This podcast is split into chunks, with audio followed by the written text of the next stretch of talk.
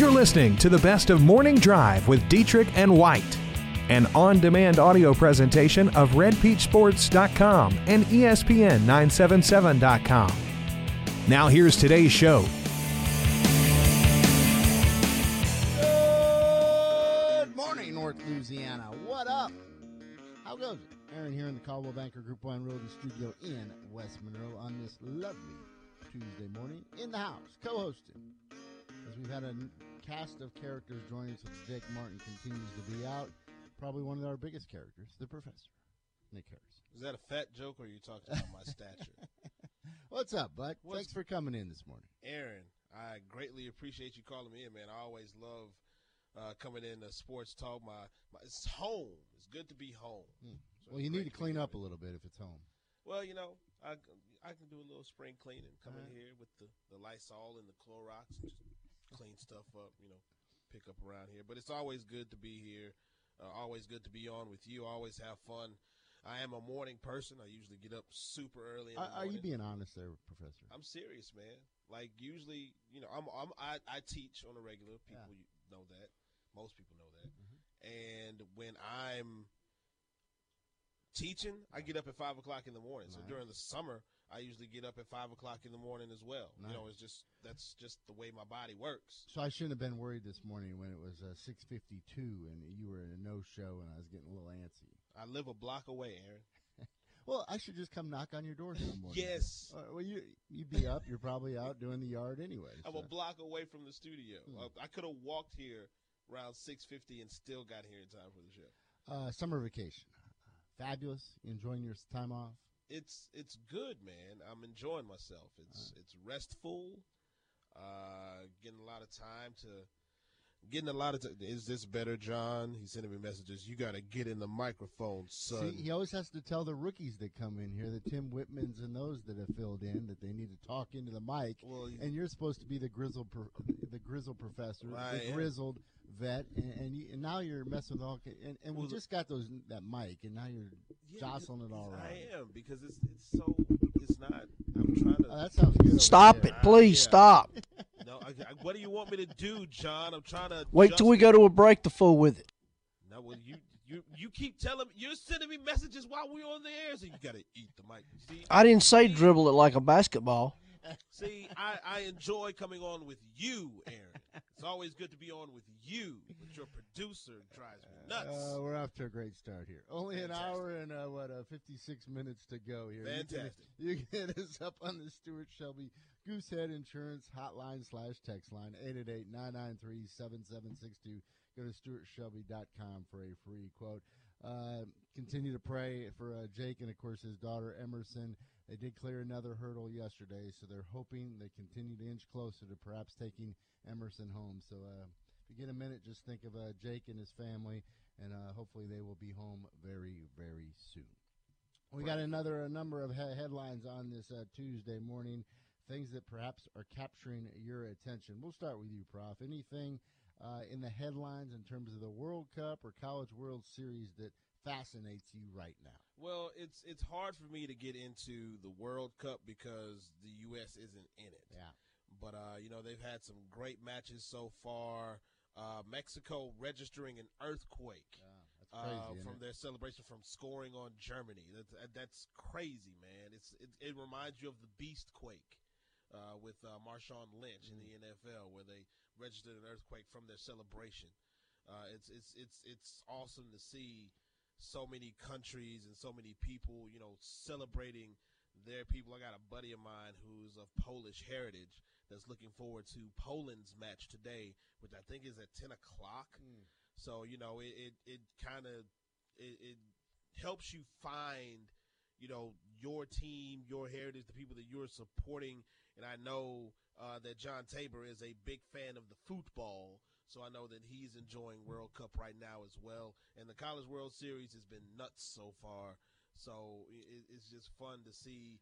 You always talk about this being the dead time in sports, the dead time in sports radio and sports television, trying to find something to talk about. But there are so many things to talk about going on this week between the World Cup and uh, College World Series and the NBA draft coming up this week as well. Who's going to go where?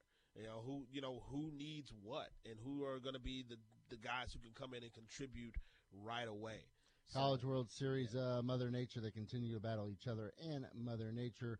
Oregon State falls behind to Washington. They were actually down five to four in the sixth, but they rally in a big way. I believe they scored uh, four in the seventh, five in the eighth, and uh, Oregon State comes back to knock off Washington, so that eliminates the Huskies, their first appearance in the College World Series, and they are heading home. We mentioned Mother Nature, though, with that game getting delayed, so that meant it postponed the big matchup between Mississippi State and North Carolina. So what that means for today is we got three games on tap up there in Omaha. Mississippi, North Carolina will slug it out at 10 a.m., followed up with an elimination game between Florida and Texas at 2. And then tonight you have uh, Arkansas, the Razorbacks versus Texas Tech. That one's slated around to start around 6 o'clock or so. You know, that's what's great about the College World Series right now is SEC is just loaded up in the College World Series. It's just, you know Florida, Mississippi State, Arkansas. Uh, they're they're really and, and, I've got friends who've been up in Omaha who've been watching it, uh, going up to support it, and they talk about how much they love being in Omaha. I, I really have to go visit because it's even when it's the World, College World Series is not going on, just all of the attractions and all the cool things that are up in Omaha, I'd really love to go see it. Uh, so three big games uh, today in the College World Series. We are your home for the Houston Astros. We are Woo! their headquarters. Here's your Houston Astros update, and it is impressive. Alex Bregman had a uh, two-run walk-off double last night. Now the Astros have won 12 straight. That ties a franchise record. I think they've uh, posted that kind of winning streak twice before. Tonight they'll have an opportunity to break the record, and you gotta like their chances with Verlander on the mound tonight. They beat uh, Tampa Bay yesterday, five to four. That was Bregman's second walk off this season. Pretty impressive. Astros are on fire. Yes, you know the defending world champions, my Houston Astros. Who I I, oh, I should have worn my uh, championship shirt today. Mm. Uh, just you know, I used to go and watch the Astros when I was a kid. You know, summers off. My dad lives in Houston, and I would go and visit him, and we would go to the Astrodome. Mm to watch the Killer Bees. Yeah. And you know, it's it's so cool to see what the, how far they've come and what they've become as a team now. And I'm just so happy for them. You know, 49 and 25 on the season, uh, just really uh, getting back into the groove. And it, it, they have to because of some of the teams that are in the AL really doing their thing right now with the Yankees and the Red Sox, really just just just killing it. Uh, so it's it, you have to keep pace with those teams. So it's, it's good to see Houston doing their thing, and even in their own division, Seattle, the Mariners playing really well this season. Mm. So you know when you're Houston, you have to kind of keep the pace this early in the season to position yourself well for the playoffs in a couple of months. And when you got a rotation like they have with Verlander on the mound, it's it's it's it's it's really cool to see what the Astros have been able to do this season uh, going coming off of a World Series victory. Not a huge uh, NHL fan, but uh, this is certainly newsworthy, especially when a coach wins a Stanley Cup and then literally uh, weeks later he is out of a job. He, Benny Trotz, I believe, is his name from the Washington Capitals. Mm-hmm. He could not come to terms with an agreement with that franchise, so he's basically a free agency, a free agent, and be looking to move on. That's crazy. Ah. When you win a championship and then you leave the team. And you know, if you know or if you follow the NHL, you know that the Caps have been just a long struggling franchise trying to get to that world to get to that uh that Stanley Cup. They usually do okay in the playoffs, but then get eliminated early, usually by the Pittsburgh Penguins. They were able to exercise that demon this season, make it all the way to the Stanley Cup final, and win the thing against the upstart Golden Knights. Uh, so it's just weird. It's, it, it, the correlation might be, you know, Dwane Casey mm-hmm. in Toronto, yeah. you know, being ousted after being the number one seed in the East Eastern Conference, you know, but when you uh, lose the way that you did in the playoffs, you can somewhat understand with that. But this is just crazy. You resign. That would be like uh, Steve Kerr leaving the Golden State Warriors after winning a championship, multiple championships, and just saying, you know what, we can't come to terms. I'm out. You don't usually hear about that in professional sports. So that's that's crazy. That Maybe he just valued like that. himself a little bit more than the franchise thought of him. Maybe so, you know, but when if if you go back next season and then you don't do as well as you did, you kind of have to second guess your decision. But then again, if they go back and go back to the Stanley Cup final and possibly win again, then you could say, well, maybe that was the best choice for the franchise. It's just going to depend on. it. Couple odds and ends on headlines on this uh, Tuesday morning. The LSU Tigers have offered uh, Deion Sanders' son, a dual threat quarterback out of Texas. He's a six foot, 175 pounder. Steve Ensminger, the new offensive coordinator at LSU, has offered prime time's son. He's got a number of offers out there, including Florida State, but now LSU is also in the mix. Prof, I don't know if you saw this one too, but uh, there's an offensive tackle in uh, Texas. He weighs he's a 355 pounder, which you know is a big boy, but he's six foot 11, and they say he's still growing. Texas Tech has now uh, offered him. He now joined that they joined the list of Arkansas, Baylor, Texas A&M. So a kid in Texas Tech. They say everything is bigger in Texas. Well, this offensive lineman certainly is. It's 6'11", nearly seven feet tall, and 355 pounds. Uh, seven feet tall, and you can't teach that. That's that's gigantic. You know, Uh, what about the throwing lanes there? None. Sorry, you just you- you're gonna have to throw around him.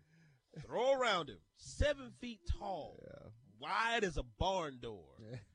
It's ridiculous. Uh, I don't know if this should make the news and notes, but uh, T.O. continues to make a push to try to come back. So he's running a 40, I believe it was yesterday, and there's video to prove it.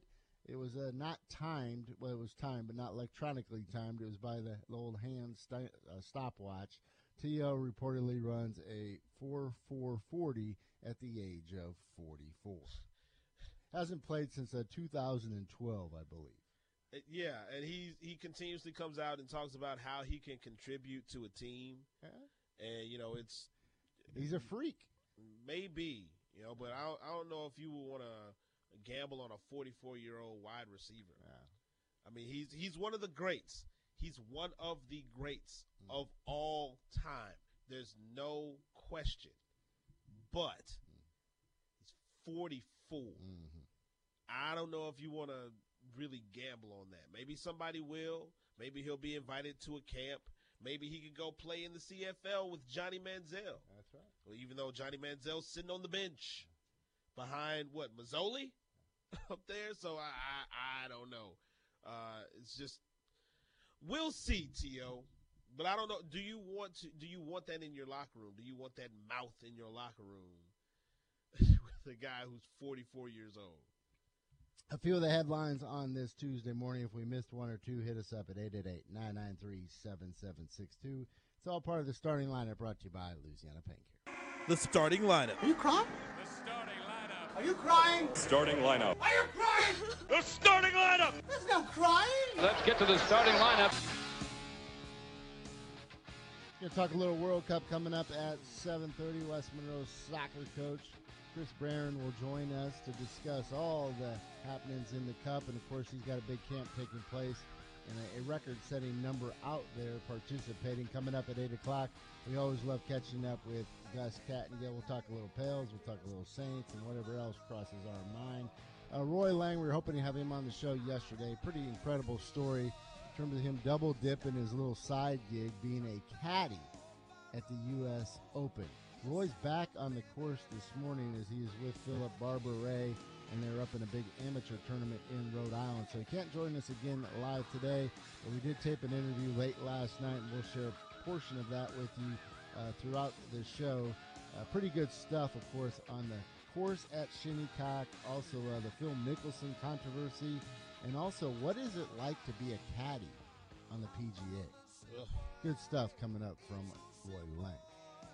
It's always good to hear from Roy Lang in any capacity, but I know how much he loves golf, and I did get a chance to hear some of him talking about Shinnecock last week. So it, it'll be interesting to see, you know, talk hear about his experiences as a caddy on the PGA Tour. And we got the professor. That's the voice that you hear. Nick Harrison is in the house and ready to go over the next hour and 45 minutes.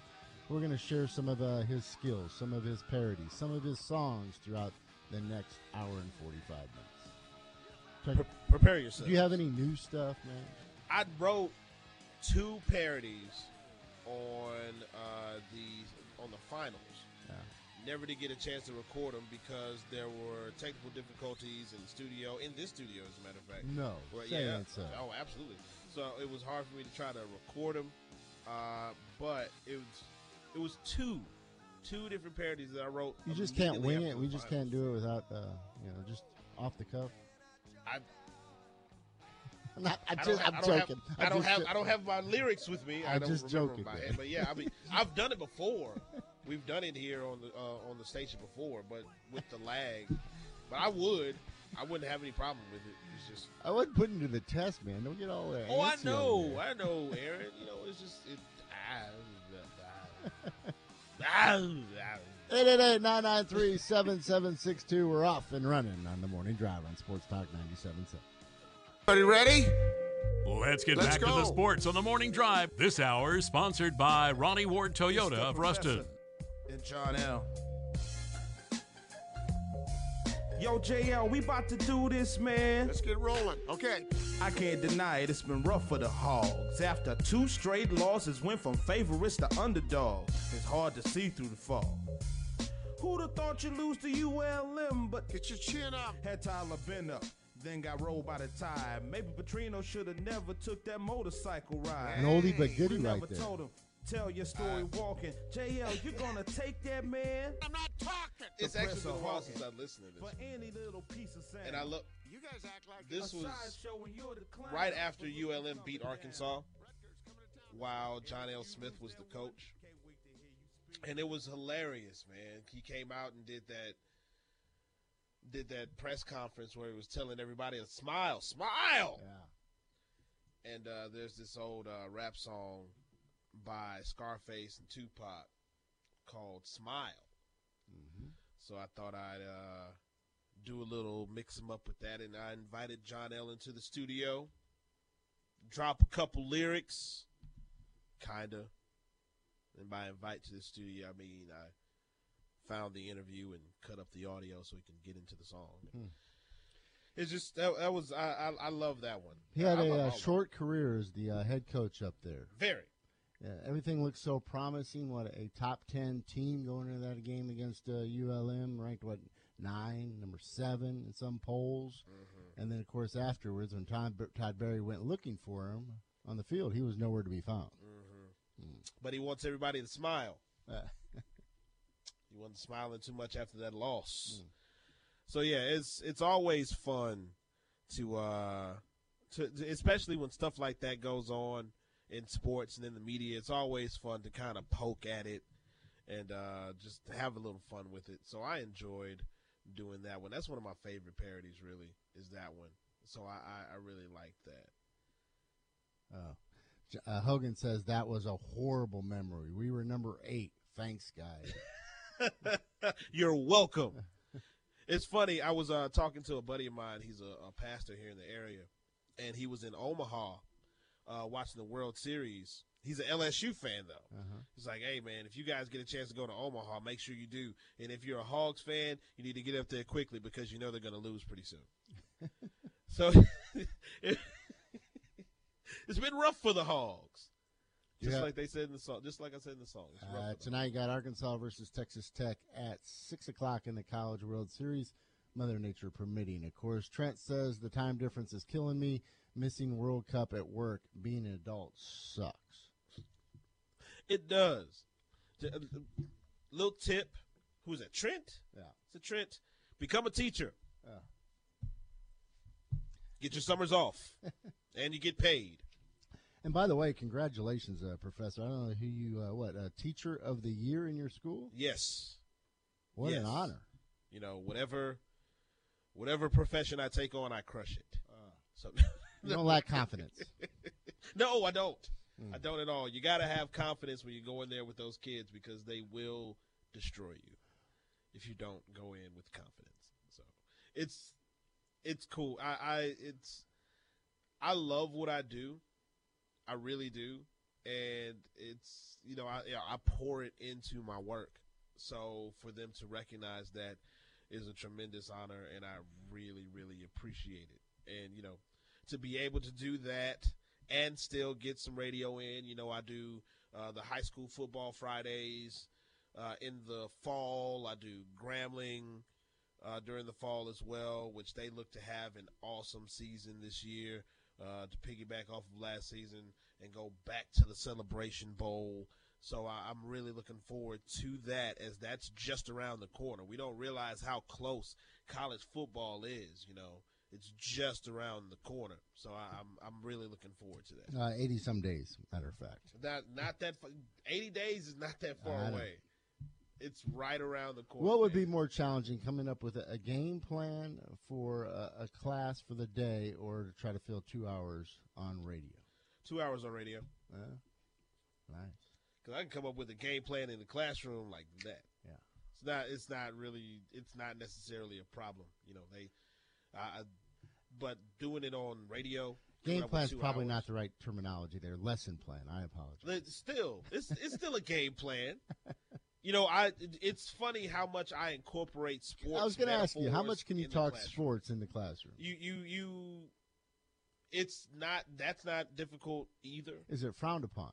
No, not at all. You know, you use whatever methodology you can to get the lesson across to the students. And when you have a lot, especially when you have a lot of boys in the classroom, you know, you bring up Odell Beckham Jr. in my classroom, and the kids are falling. Ooh, OBJ, da da da. They're, falling out the, the chair. So it's with a lot of boys in the classroom. Sometimes it's it's it's it's beneficial even to bring up sports, to use sports as a corollary to what you're talking about in the classroom that day. Uh, sometimes the girls aren't really into it, but some of them, you know, it's, basketball is a different story. All right. They Well, what would the lesson plan then be centered around LeBron James this offseason? uh, about LeBron James this offseason. Well, if you had maybe a book about oh, if let's talk, let's say you know you had your Dr. Seuss book, oh, the places you'll go, right? I like it. you know, you you you say, well, LeBron James, oh, the places you'll go. Yeah. LeBron, you could go to the 76ers and play in Philadelphia, Yeah. but you don't know how many players will be left there to help you. Yes. You could go to Los Angeles and play for the Lake Show. Mm-hmm. There's so many people in the Western Conference that would probably say no. Mm-hmm. Or you could go to the Rockets, take high into the sky. There may be some people in the division who will ask themselves why. Mm-hmm. Oh, the places you'll go. If your name is LeBron James, you know you want to go somewhere where you could win a lot of games. Very good. Very well done. So you know, it just it just depends on what you're talking about in the classroom. You- You can usually correlate anything. I know you've probably seen these reports where Chris Paul continues to warn uh, Houston fans and people in Houston that literally that uh, LeBron is not a big fan of H Town. So do not get your hopes up. I can't help but get my hopes up, Aaron. I'm sorry. Huh. Uh, You know, you want him there, but it's I guess Houston H Town's too spread out. Maybe that's one of the reasons why he doesn't like it. well, it's very spread out. But one of the the the benefits is the tax situation. Yeah. You know, where he won't no, there's no state's tax. Yeah. So you know that means more money. Uh, part of the problem is the Rockets would really have to mortgage the farm to get him there. Mhm. They would have to get rid of so many players just to get him there. It would basically be LeBron. You got the big three.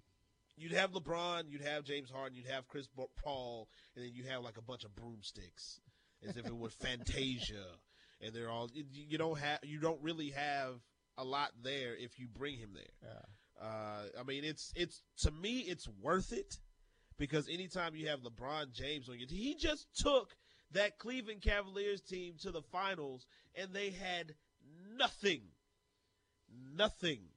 When your big three is consi- consists partly of J.R. Smith, you're in trouble. Mm. You're in trouble. So it there's still hope for him to go there, but it's looking more like a Los Angeles Lakers situation, maybe, uh, depending on where he wants to go. Uh, you could put the packages and the pieces together for him to go to LA, which is it. That's all uh, Colin Cowherd wants to talk about this summer is LeBron James going to Los Angeles. If it were me, I wouldn't want to go to L.A. because LeVar Ball is there. That's just me. I have no problem with LeVar, LeVar Ball, the father. He's a great father. If you want to support your kids, you go right ahead. But shut up every once in a while. Let's take- Close your trap, son. Uh, let's talk a little uh, World Cup. We are certainly not experts, but we got a soccer expert coming up after the break. Chris Barron from West Monroe will join us on the morning drive on Sports Talk 97.7. That's coming up next. Aaron here in the Coldwell Banker Group One Realty Studio in West Monroe. Nick Harrison sitting in with me here in the Coldwell Banker Group One Realty Studio, and now joining us on the Stuart Shelby Hotline to talk a little uh, World Cup and soccer. Chris Barron from West Monroe. Chris, how you doing this morning, bud? Good. Good morning. How y'all? Good. Uh, I'm trying to get into this World Cup, and I've made a commitment. to the, the world's watching, so I am going to make a, an effort to watch it. Uh, always have you on, and you always provide some uh, uh, great analysis and expertise. I first wanted to start with I know you got a camp taking place out there at Rebel Stadium, and just an incredible turnout. Uh, what's it look Yeah. like this year? It, I mean, unbelievable. It just kind of exploded on us. We usually can get between 80 and 100, and uh, we actually got 100. This is 154, so we we're up about 50 kids that we normally are, uh, which I, I was pleasantly shocked. And we scrambled a little bit, and I called in some some staff, to get some extra people up here to work with them, and it all worked out. So we're looking forward to day two, getting pumped up here in about 30 minutes. Well, literally, there, there's a number of camps taking place across Northeast Louisiana and will continue uh, throughout the summer, but there are very few, if any, that will have that kind of turnout. What do you credit it to? And does the World Cup get some of that credit? Uh, I would think obviously the World Cup does, uh, and even negative publicity with the U.S. not making the, the the tournament is still publicity, so people know it's happening. It's getting a lot of TV coverage. Um, you know, it's not it's turning into more than just a, a niche sport. I think uh, all across America, but even here in, in Northeast Louisiana. Um, and you know, I was a football coach for for 17 years, but I've seen a kind of a shift away from it in the younger age groups with football, you know, with the concussion issues and the and, the, and that's been getting a lot of headlines. So I think some parents are looking for alternatives for their younger kids and maybe holding off to play football till they're a little bit older. Chris, you mentioned you, you used to do uh, football, but when did you really fall in love with this sport of soccer? Well, I played soccer in high school uh, growing up in New Orleans, and you know, so I always had a love for it. I, I ended up walking around and played football over at, at Northeast at ULM, uh, and so I kind of put it on the back burner. And when as soon as I finished my eligibility, they, there was a club team at, at ULM, and I jumped on board and, and we played in some tournaments and with the guys. And most of those guys were international students; they were from other countries. And it just kind of it was kind of dumb luck. I was student teaching at West Monroe High School. This was in 1999, and uh, and they had an opening for the teaching spot that I had, and the soccer coach had moved on, the boys soccer coach there. So it just was a natural fit for me, and I kind of bluffed my way through the interview and acted like I knew way more about soccer than I did, and, and I've just been kind of learning, just been kind of learning along the way. Uh, the million dollar question, I I think I ask you this uh, every other year, or especially when a World Cup rolls around.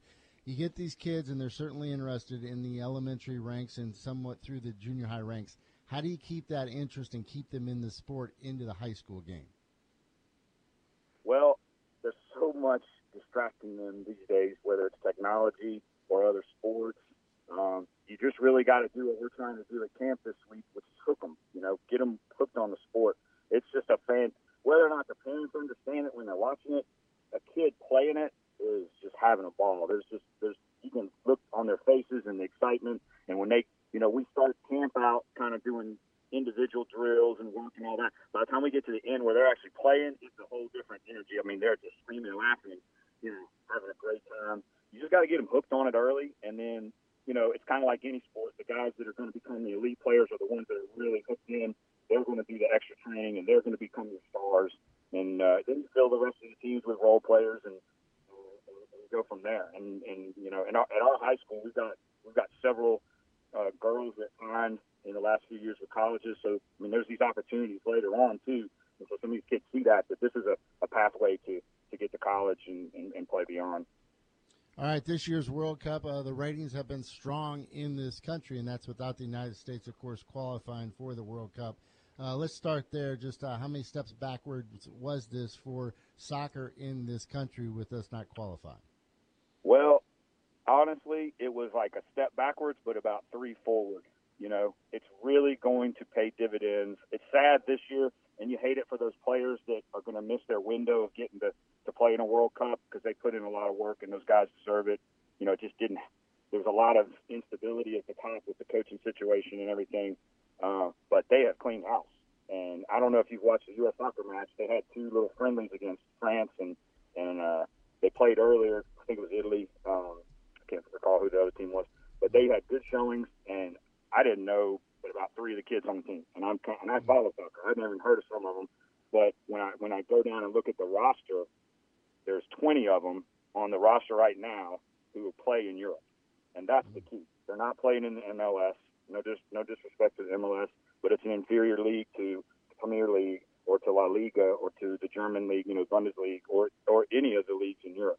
And so these guys, you know, your Michael Bradleys, your Clint Dempsey's, uh, all these other guys, even your Landon Donovan's back a few years before that, they're all kind of hid out, I guess you could say. They stayed home here in America because the dollars were there. You know, their their names, their endorsements, and things like that. Instead of going and challenging themselves in Europe to get better and play against the best competition in the world, so their development kind of stopped, if that makes sense. And these young guys are not afraid of that. They're going over there and playing and getting tested. Some of them are over there playing on a B team of a, of a Premier League club, but they're getting better competition and better training. So I, I take it you're hopeful when, uh, of course, the, the Yeah. announcement that 2026, uh, the joint effort between Canada, United States, and Mexico to land the World Cup by 2026, the United States will be a viable contender. I, I don't see how they won't be. I re- just really don't. They got to get a coach. They don't have a coach yet. Uh, nothing's set in stone. Um, they've had a change at the top. The, the president of U.S. Soccer has changed, although it's kind of a guy that was already one of the VPs. You think there's going to be some different modes of, of training going on and different ways of bringing them up through the club levels. But you know, I kind of didn't finish. I guess I didn't answer the question. The, the, the, what it's going to do for our program overall is we're going to have younger players who are getting tested best playing against the best players in the world, so that when they do show up, and I don't even think it's going to take 26 to get there. I think in 22 we're going to requalify, and then we're going to make some noise, uh, like we did back in the early 2000s, late the late 19 in the 90s. We we got to the quarterfinals, you know, and I guess it was 2002, um, uh, or, or it was 1990, whatever it was, 1998. I mean, we we are set with these young players right now to, to, to make a splash. From a guy that's been to a few friendlies and some huge uh, games or matches, uh, how would you describe that scene when you've attended those matches? Holy cow! Yeah, I went to the Copa Centenario, if I'm pronouncing it right. It was like basically us and South America in a big tournament in 2016. I took. Uh, any, anybody that's friends with me on Facebook saw the video I took where we watched Messi score a hat trick in Soldier Field in 19 minutes. He got on as a sub because he had been injured, and in 19 minutes he scored a hat trick, and one of them was an unbelievable free kick. And I mean, it is just I, I got I've got chills on my arm right now thinking about it. And and maybe not because I saw Messi, but just the reaction of my son and how exciting it was in the crowd. It's there's there's nothing like it, and they're cheering the whole match. The energy in one of those stadiums, um, and it's you know it's it's crazy. Uh, and then I went and saw uh, the U.S. and Argentina later on. Actually, during my camp, we my assistant coach and I drove to Houston after camp to watch U.S. Argentina, and then we drove straight back and had camp that next morning. Uh, drove straight from Houston, watched the game, drove straight back. That was a that was a pretty interesting trip. But those uh, those fans are fanatical, and and you know a lot of people maybe don't like you know you know in the, the climate of our country today where foreigners this and that. But when you have those kind of people and and you know you see that the passion that they bring to it, it, it just kind of rubs off on you. Um, So it's safe, it a, safe, it to, a, yeah, it safe to say when 2026 rolls around, you will be at a World Cup event. Oh yeah, I've already started saving. I'm going to set up a little savings account, and uh, with my little paltry teacher salary, we're going to we're going we're going to chip away at it, and uh, we're going to go to as many as I can. Probably go up north and just have a little base camp. I've already kind of planned it Philadelphia area or Boston area, and then just kind of go out to the other ones. Hit them as, as they approach. I'm gonna try to make as many as I possibly can because it's not going to happen again. Uh, you know, for a long, long time. All right, Chris, I, got I know you got to run to your camp, but uh, just real quickly, you're looking at the World Cup and the, and the matches you've watched so far, and there have been a number of su- surprises. What stands out the most to you so far? I think, you know, the thing that stands out that's most disappointing is Argentina kind of underperforming. But again, everybody's sitting there looking at, you know, Iceland's this little tiny country that shouldn't be able to do anything. But those guys have put a squad together, and they're all playing in Europe, and they're monsters. So I don't really think, you know, eh, the media was talking about, oh, Messi's done, Argentina's done. I think they're going to come out and get out of that group. Uh, I was shocked, uh, as a lot of people were, that Germany lost to Mexico. But again, there's that passion that the Mexican, the people of the country and the players. I mean, they were coming off the field crying. That's the biggest win they probably ever had uh, against a German team that's you know favored by everybody. They're just kind of methodical. The, the you know they just are the, the power team in the whole deal. Um, and uh, and Mexico overcame that. But I mean, what you're seeing is you know even these smaller countries. Tunisia gave England all they wanted yesterday. Lots of problems. Uh, Switzerland, Brazil, tied. The rest of the world is good at soccer. I mean, they just are, you know, and they're putting a lot of energy and a lot of focus into it. And hopefully, the United States will do the same. And with with our athletic background and the and the population size that we have, and uh, you know, if we can translate that into something, there's no reason why the U.S. can't be very, very, very competitive in the next two World Cups and beyond. Uh, con- congratulations on the turnout this week. I take it this is the one and only week, or we guys have another one? It is. It is. If I had some 2020 hindsight, I would probably have two weeks of camp and split it up. Um, but we're making the best of it. We're having a blast out here. Uh, and uh, next year, I probably will have two two different camps. So hopefully, people will be looking for that, and uh, and we'll take as many of them as we can get next year too, and just keep spreading this sport around, and hopefully get these little ones hooked on it. It's a fantastic sport for little kids, fitness, coordination, uh, you name it, and it's a perfect cross training sport for any other sport that these that these kids choose to play too. So it's all good. Bud, appreciate the time. Thank you. Hey, thank you. Y'all take care. You bet. Chris Barron, West Monroe's uh, soccer coach. Some good insight there on the World Cup and, of course, the popularity of soccer in this country. Yeah, I mean it's you would think that with the popularity in soccer growing and more focus on soccer coming here in the states that they would try to, you know, bolster up the team. We don't really even have a coach right now. U.S. men's national team, ha- their coach is the interim coach, and he's lived on well past his expiration date. So the real question is, who is the coach that we think can lead the U.S. into the next World Cup and beyond? Uh, you just heard uh, Graham talking about how they're probably, you know, they're, they're they should be better by 22, and most definitely by the time the World Cup gets back to the states in 26. So I'm just, I'm just wondering, you know, how who's it going to be? Who's going to lead us on? We need a coach. Uh, he mentioned Iceland, uh, the country of uh, 334,000 people. You know what kind of ratings they got for that uh, game against Argentina? What kind? Uh, it's estimated that 99.6% of the people were watching. The entire country. Who? Who? the, the wait.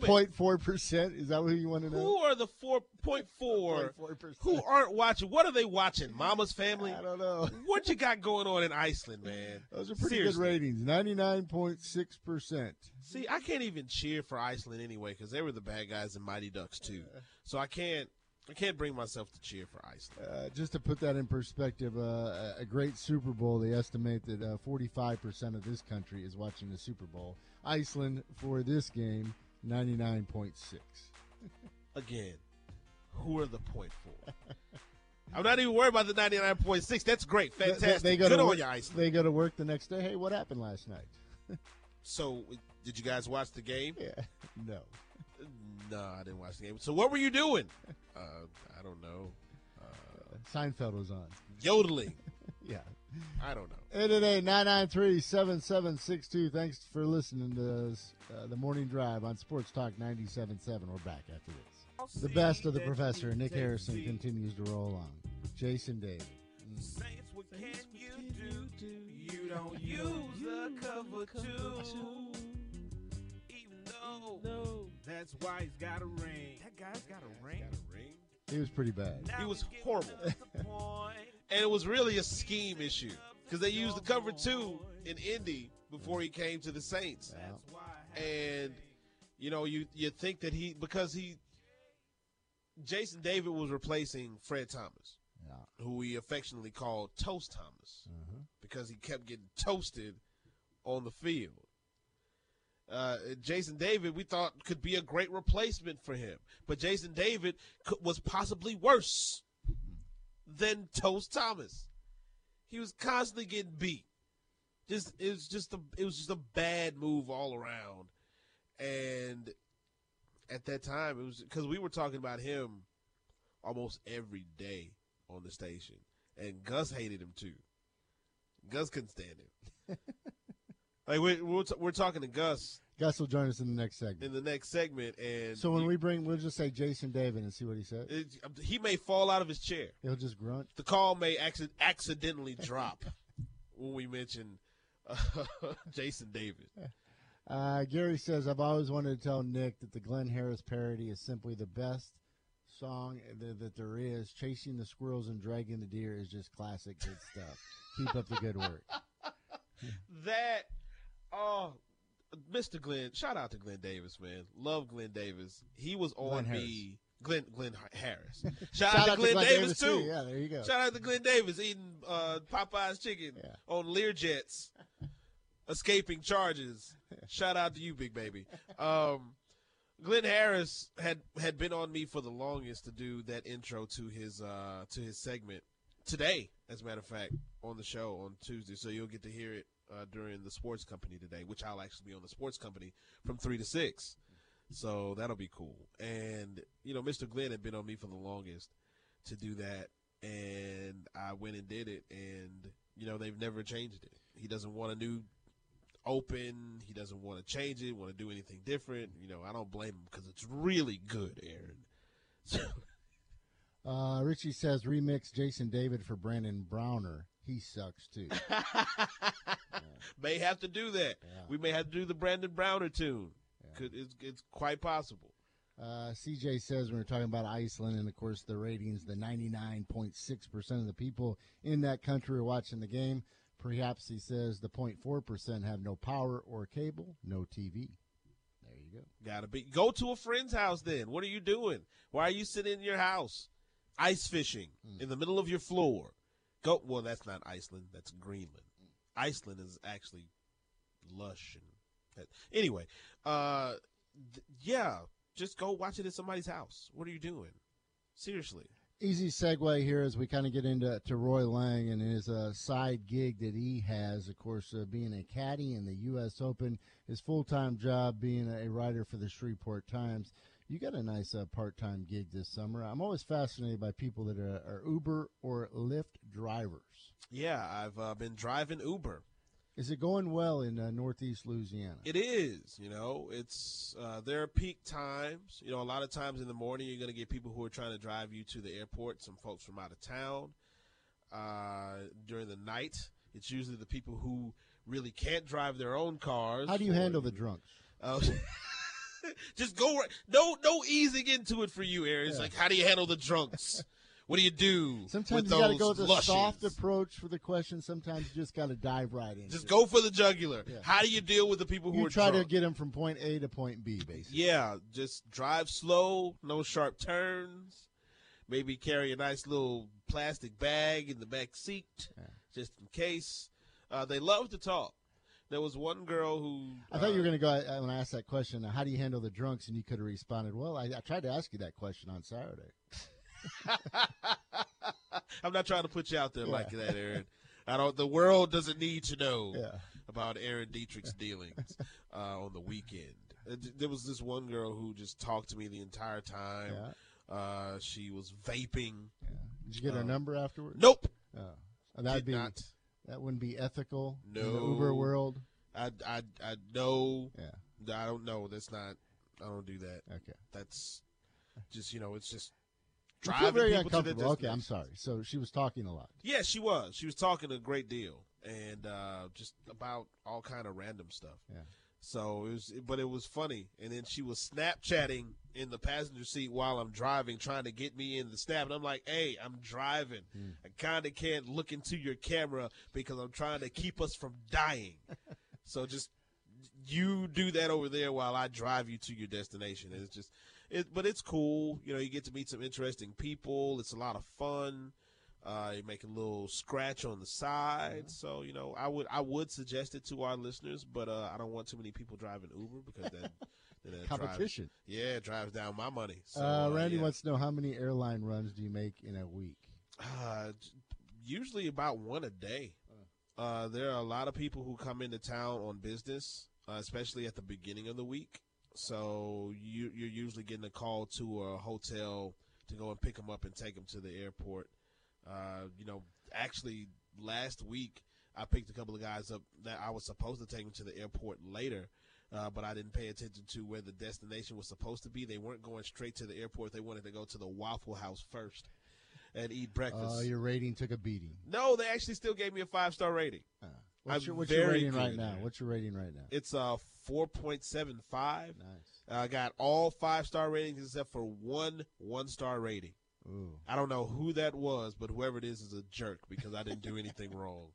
All right, so your second job is being an Uber driver. Roy Lang's second job from the Shreveport Times is to be a caddy. Doesn't seem fair, does it? And No. to be a caddy that gets to hold the bag or be on the bag of a U.S. Open. That that's not fair at all. Yeah. So uh, yes, last night I caught up with uh, Roy and we discussed being at the U.S. Open on a Thursday, carrying the bag for Philip Barbaree, and you're coming up to the tee box at number one. What was it like? Man, it was uh, well. First off, to when they announced his name Thursday, Philip Barbaree's name Thursday afternoon, I seriously thought I was going to puke on the first tee. I was nervous. I was happy. I was excited.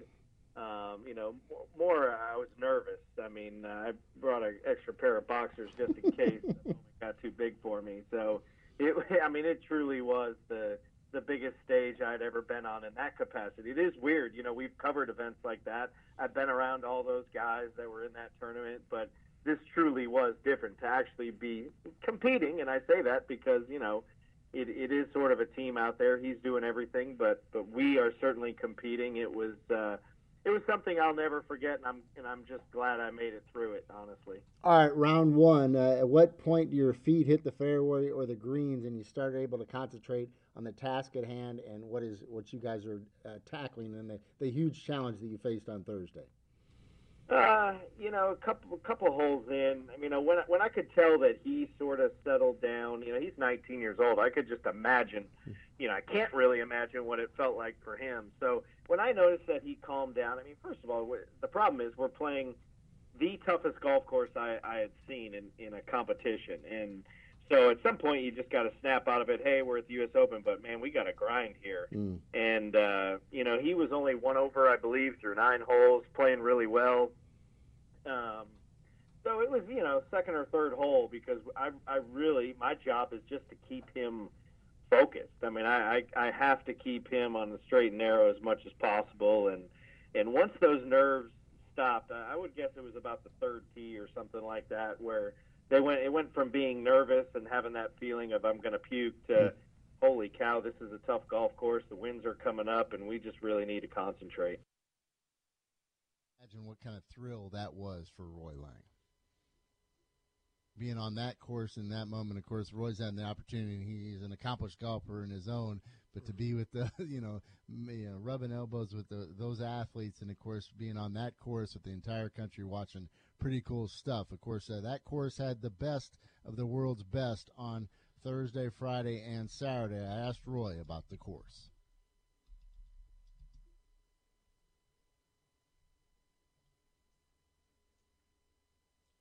All right, obviously we're having a, a little issue uh, loading that one. We'll get into more uh, Roy Lang sound coming up.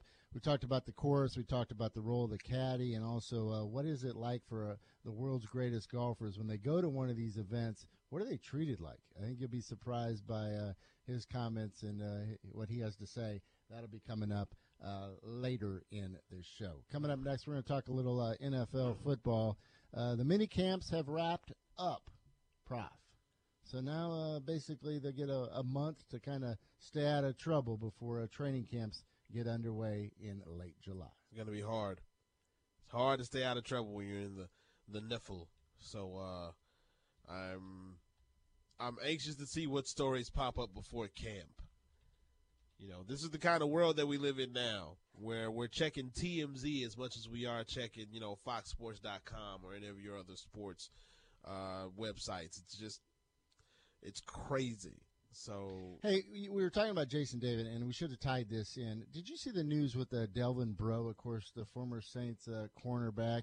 Uh, man, he was fantastic back in uh, 2016. Yeah. He has now uh, inked a deal with uh, a CFL team. Delvin Breaux's career really got sidetracked. Of course, he came down with that injury and the big uh, brouhaha that centered around that, misdiagnosed by the team doctors, mm-hmm. and basically, uh, you know, derailed his career. He goes from 2016 being one of the best in the league to now uh, being in the CFL in 2018. You know, and that that happens, man. It's it's it's always weird to see players who did you know were so promising and did so well uh, in the league just tumble down, and to see Del- Delvin Breaux where he is now with the uh, Hamilton Tiger Cats, it's just. But hopefully, this is a path for him because some guys use the CFL as a path to get back into the league. So hopefully for Breaux, going to the CFL and playing for a year will be a path for him to get back into the league and prove that he can be that player that we saw back in 2016. Once again, shows you the uh, window of opportunity, though, and you have to capitalize when you can. Let's take a timeout, 7 o'clock hour in the books. Coming up next, Gus Kattengell joins us from the Big Easy, the morning drive on Sports Talk 97.7. Back after this. I'm Ari Wolf with NFL Network Now on the Westwood One Radio Network. Odell Beckham Jr. is looking for a new deal this offseason, but told our Kim Jones he will attend Giants training camp in mid-July. OBJ didn't take part in any team drills at minicamp last week, but head coach Pat Shurmur told reporters he has been cleared to practice. Steelers QB Ben Roethlisberger says he's not concerned with getting a record-breaking deal when he is up for a new contract. Big Ben, with still two years remaining on his current deal, says he's more concerned with winning Super Bowls and getting his teammates paid. The Panthers locked up their first round pick on Monday. Wideout DJ Moore signing his four year rookie deal. The former Maryland Terrapin is. Thanks for listening to the best of the morning drive with Dietrich and White. To listen live every day, tune in at E ESPN977.com or subscribe in iTunes, Stitcher, or wherever you find podcasts.